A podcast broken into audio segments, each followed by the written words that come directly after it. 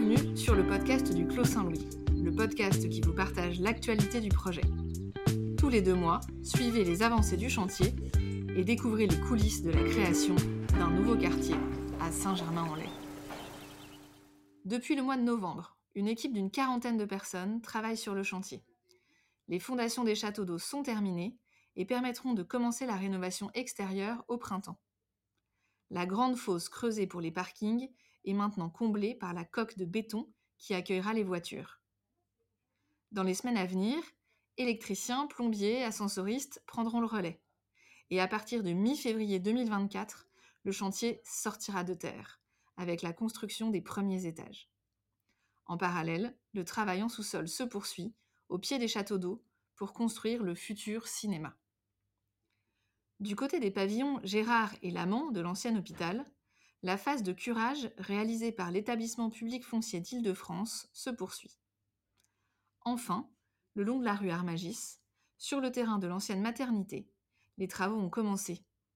En 2028, on y trouvera des logements, des commerces et une maison médicale. Après ce tour de chantier, partons à la rencontre de ceux qui ont dessiné les contours et les moindres détails du projet du Clos Saint-Louis. Pour donner vie à ces 4 hectares, deux architectes ont saisi leurs crayons et déroulé des plans. Anthony Béchu et Olivier Herbez. Bonjour à tous les deux. Bonjour. Bonjour. Merci d'être avec nous aujourd'hui. Vous travaillez à quatre mains sur le projet du Clos Saint-Louis. Est-ce que c'est une pratique courante pour les architectes et comment est-ce que vous vous êtes réparti le travail? Alors, c'est comme en musique. Le travail, il a été réparti d'abord dans une première phase, qui était un concours d'urbanisme sur la ville, où l'architecture était l'accompagnateur du projet urbain. Et, donc, on a dessiné le projet urbain en reprenant les routes, les tracés des chemins, des ruelles et des venelles du vieux Saint-Germain-en-Laye, on a fait exactement comme un magicien. On a saupoudré le terrain de ces, de ces flocons urbains et au moment où on a vu que toutes les histoires se raccordaient et que l'équilibre était placé pour retrouver l'esprit de Saint-Germain-en-Laye sans faire une copie, au contraire, on en a trouvé la morphologie et l'essence même de l'ADN de la ville. Donc s'il fallait être modeste en urbanisme, ce qui permettait aux architectes de venir dessiner les contours.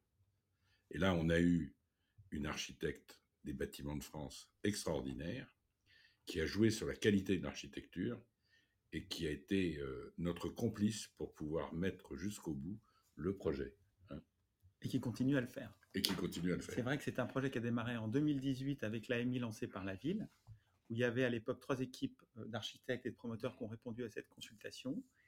Il y a eu euh, des maquettes qui ont été produites, des panneaux, etc. Et puis une concertation publique qui a été faite par la ville au centre administratif pendant un mois, il me semble, pour que les Saint-Germanois puissent euh, venir euh, regarder les projets, donner leur avis. Et cette consultation s'est terminée par une présentation publique au théâtre Alexandre Dumas, où chacun a pu s'exprimer pendant une durée assez courte, parce que c'était, il me semble, que 15 minutes, pour présenter le projet d'un quartier. Et on a eu la chance d'être lauréat de cette consultation. Euh, on a continué à travailler euh, avec la ville et avec l'architecte des bâtiments. On, a, changé beaucoup de choses en, cours de route. On a affiné les volumes, on a, on a donné l'écriture architecturale du projet sur ses grands fondements, c'est-à-dire vous aviez des façades en pierre et en briques, avec des alettes sur les fenêtres pour certains immeubles, d'autres avec un encadrement de toutes les baies avec un filet d'acier qui permettait de créer des joints creux, et on a couronné les bâtiments avec des maisons sur le toit. Ça, c'est quelque chose de très innovant parce que ça donne deux, échelles, l'échelle de la ville et des bâtiments qui sont autour, et on peut se permettre de grandir un tout petit peu avec les maisons sur le toit, qui ne sont qu'un toit détourné, mais qui vient jouer avec les toitures de l'hôpital conservé. Et ça, c'est très important parce que dans, dans le paysage, et tout est paysage, quand on monte dans le bâtiment on est complètement sur la forêt de Saint-Germain et sur la vieille ville. Quand on descend, on est dans la futaie des arbres. Et, après, on est dans la ville, dans l'urbain.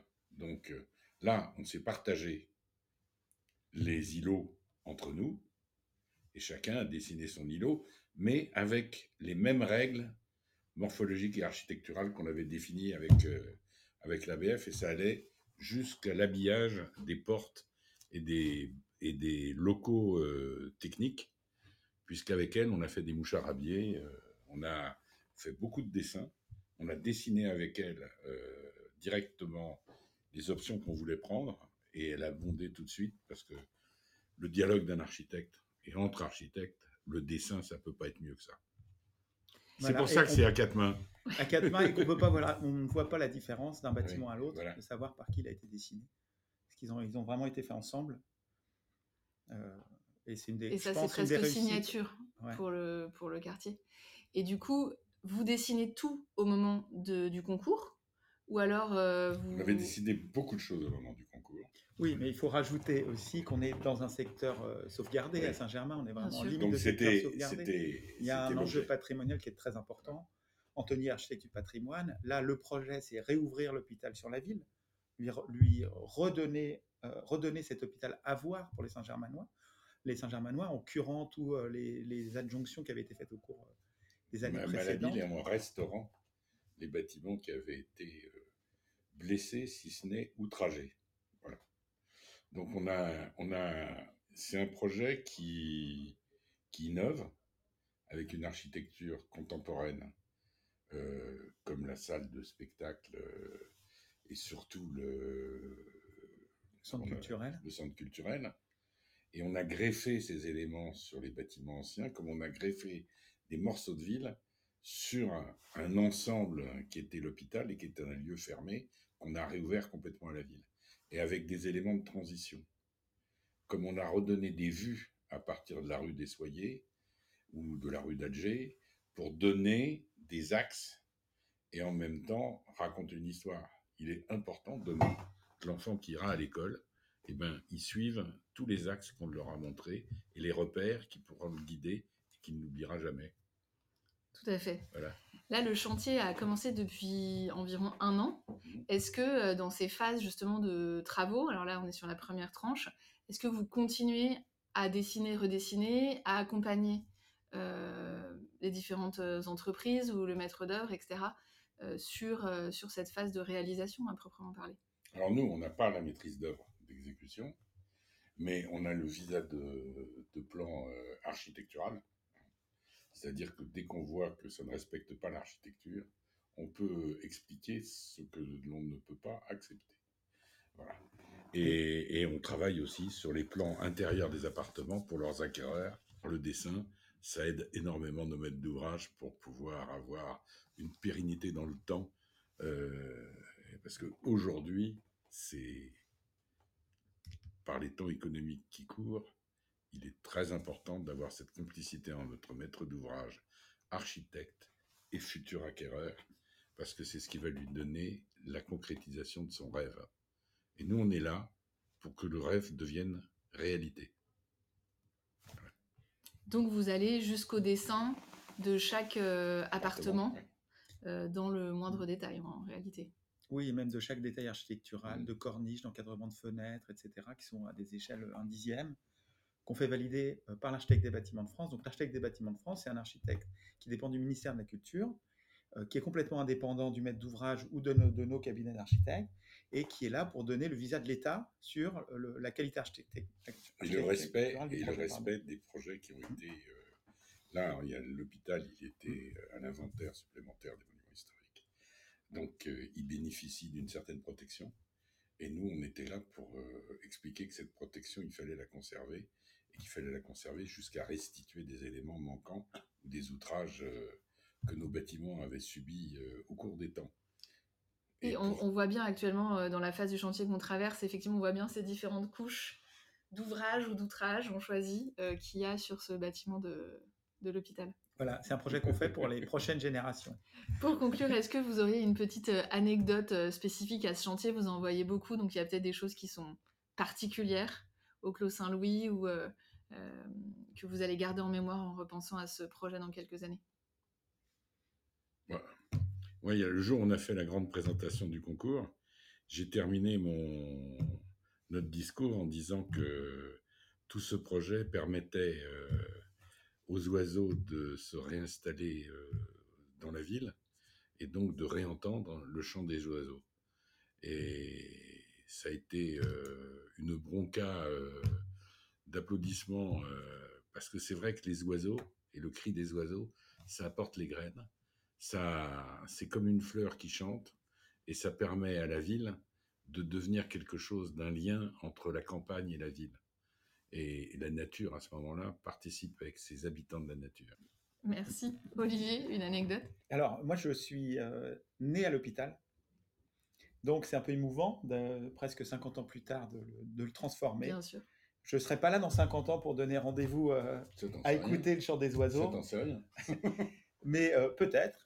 Mais en tout cas, nos enfants et nos petits-enfants, voilà, nous, on leur souhaite, euh, on fait de notre mieux, en tout cas, pour leur construire euh, un environnement euh, agréable et un environnement de demain. Et on, y croit beaucoup. On se donne euh, tout le mal qu'on peut pour, pour y arriver. On va avoir bientôt les, les vieux bâtiments restaurés, où là, on a des grandes hauteurs de plancher. Donc, c'est, c'est, des intérieurs qui sont un peu privés, privatisés d'une manière assez extraordinaire. Avec des monnaies nature sur les façades, avec des- des hauteurs de plancher formidables euh, qui permettent d'avoir des séjours. euh, avec 4 mètres de hauteur sous plancher. Pas partout, mais les endroits où on a pu les conserver. On l'a conservé parce que ça fait partie intégrante de l'ADN de ces vieux bâtiments. Merci beaucoup. Le Clos Saint-Louis, on le voit et on le- on l'entend aussi en vous écoutant tous les deux, c'est un projet de transmission, transmission patrimoniale, Mmh. transmission entre les générations, etc. Euh, et on a hâte de voir euh, à quoi ça ressemblera et d'entendre et les cris des enfants et le chant des oiseaux. Bah. Merci beaucoup à tous les deux. Merci beaucoup. Merci. Le saviez-vous? Aujourd'hui, intéressons-nous à un matériau phare de la construction, le béton. Depuis quelques mois, ce matériau indispensable pour réaliser les fondations a fait son arrivée sur le chantier. Au sol, pour monter les murs ou réaliser la rampe d'accès au parking, ce sont différentes techniques et outils qui sont utilisés. Le béton préparé en usine arrive sur le chantier dans des toupies, ces camions qui permettent de conserver son état liquide. Les toupies déversent leur cargaison dans des bennes de 2000 litres. Qu'on veuille réaliser un plancher ou un mur, on commence par préparer le coffrage. Pour élever un mur, on utilise un coffrage appelé banche que les grues vont venir poser au bon endroit. On va ensuite disposer le ferraillage.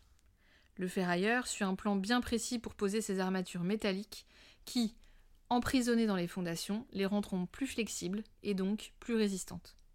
C'est ce qu'on appelle le béton armé. Avant le coulage, il faut aussi penser à toutes les incorporations nécessaires pour la future vie du bâtiment. Chaque corps de métier intervient donc pour installer les gaines électriques, les fourreaux techniques, les passages de câbles, etc. Les grues reprennent ensuite du service pour l'étape cruciale du coulage du béton. Le dallagiste va suivre l'acheminement du béton depuis les bennes où il est stocké jusqu'à la dalle ou au mur concerné. Une fois le béton coulé, le dallagiste va procéder à la vibration du béton, une technique qui permet de garantir son homogénéité et sa solidité. On laisse ensuite sécher 24 heures, et tada, le mur est debout et le plancher praticable.